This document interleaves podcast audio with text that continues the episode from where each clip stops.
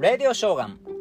7月30日土曜日奈良は晴れ。夏空続いております。あなたの地域はどうでしょうか？ねえ、暑いですね。昨日、今日と暑いですよ。本当にね、熱中症アラートっていうんですか。なんかそんなも発令されててね、もう本当に気をつけてくださいね。暑さにも負けず張り切っていきたいなと思いますけども。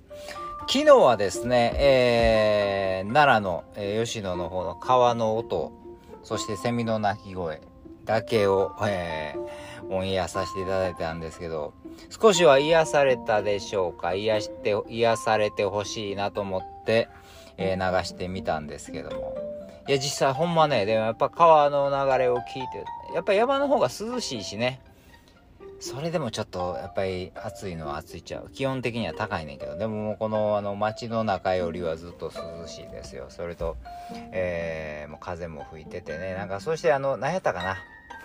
日暮らしが泣いてましたよ。日暮らしが泣いてる？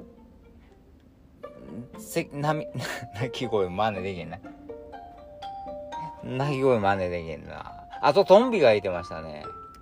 なんかなんか泣いてたな。忘れたな。でもね、とにかくね、この、下界とは違う。なんか雰囲気があっていいですよね。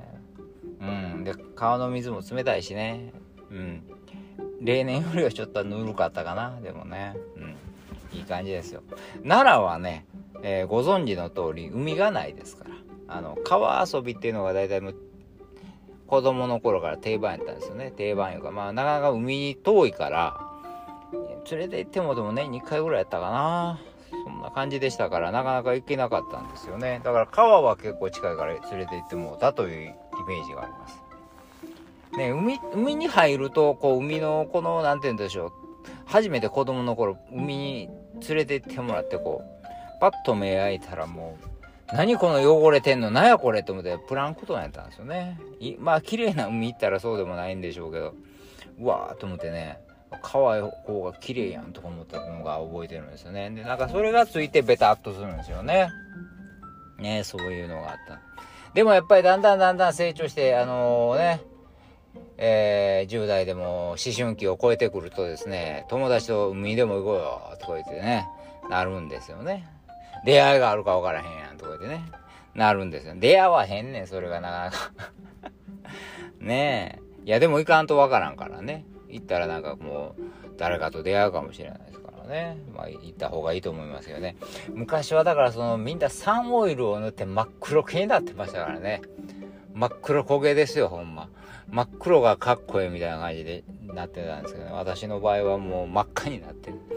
もうみ、やけど状態になるからね。だからあんまりもう、ね、あの、よう焼けてるやつは綺麗、な、なんか綺麗にっていうか、まあ、焼けてんねんけどね、私はそんな焼けない。焼いたら肌が、もう痛いからね。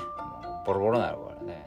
でもね、今となってみればね、ほんまもう、今はもう、逆に自分の時代やな思いますね。焼かないでしょ焼かない方がいいんでしょねだってあんまり焼いたらもう、ね、えー、皮膚の癌になったりとか、あとは、もうやけ、もうやけど状態ですからね。逆にサンオイル塗った方がいいちゅう。サンオイルの代わりに日焼け止め塗った方がいいという時代になりましたからね。ころ、だんだんだんだん変わってきます。時代はどんどん変わってきていますね。でもやっぱり夏休みは思い出ができるかもしれない。その年代年代でね。子供の頃は親と行って。思春期超えたら10代、高校生ぐらいになったらやっぱり友達、ね。高校、大学ぐらいだったらやっぱり友達と行ったり。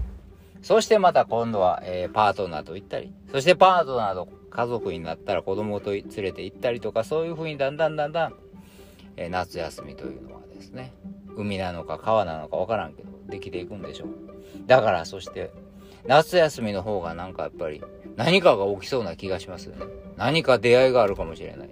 ぜひ出かけてみて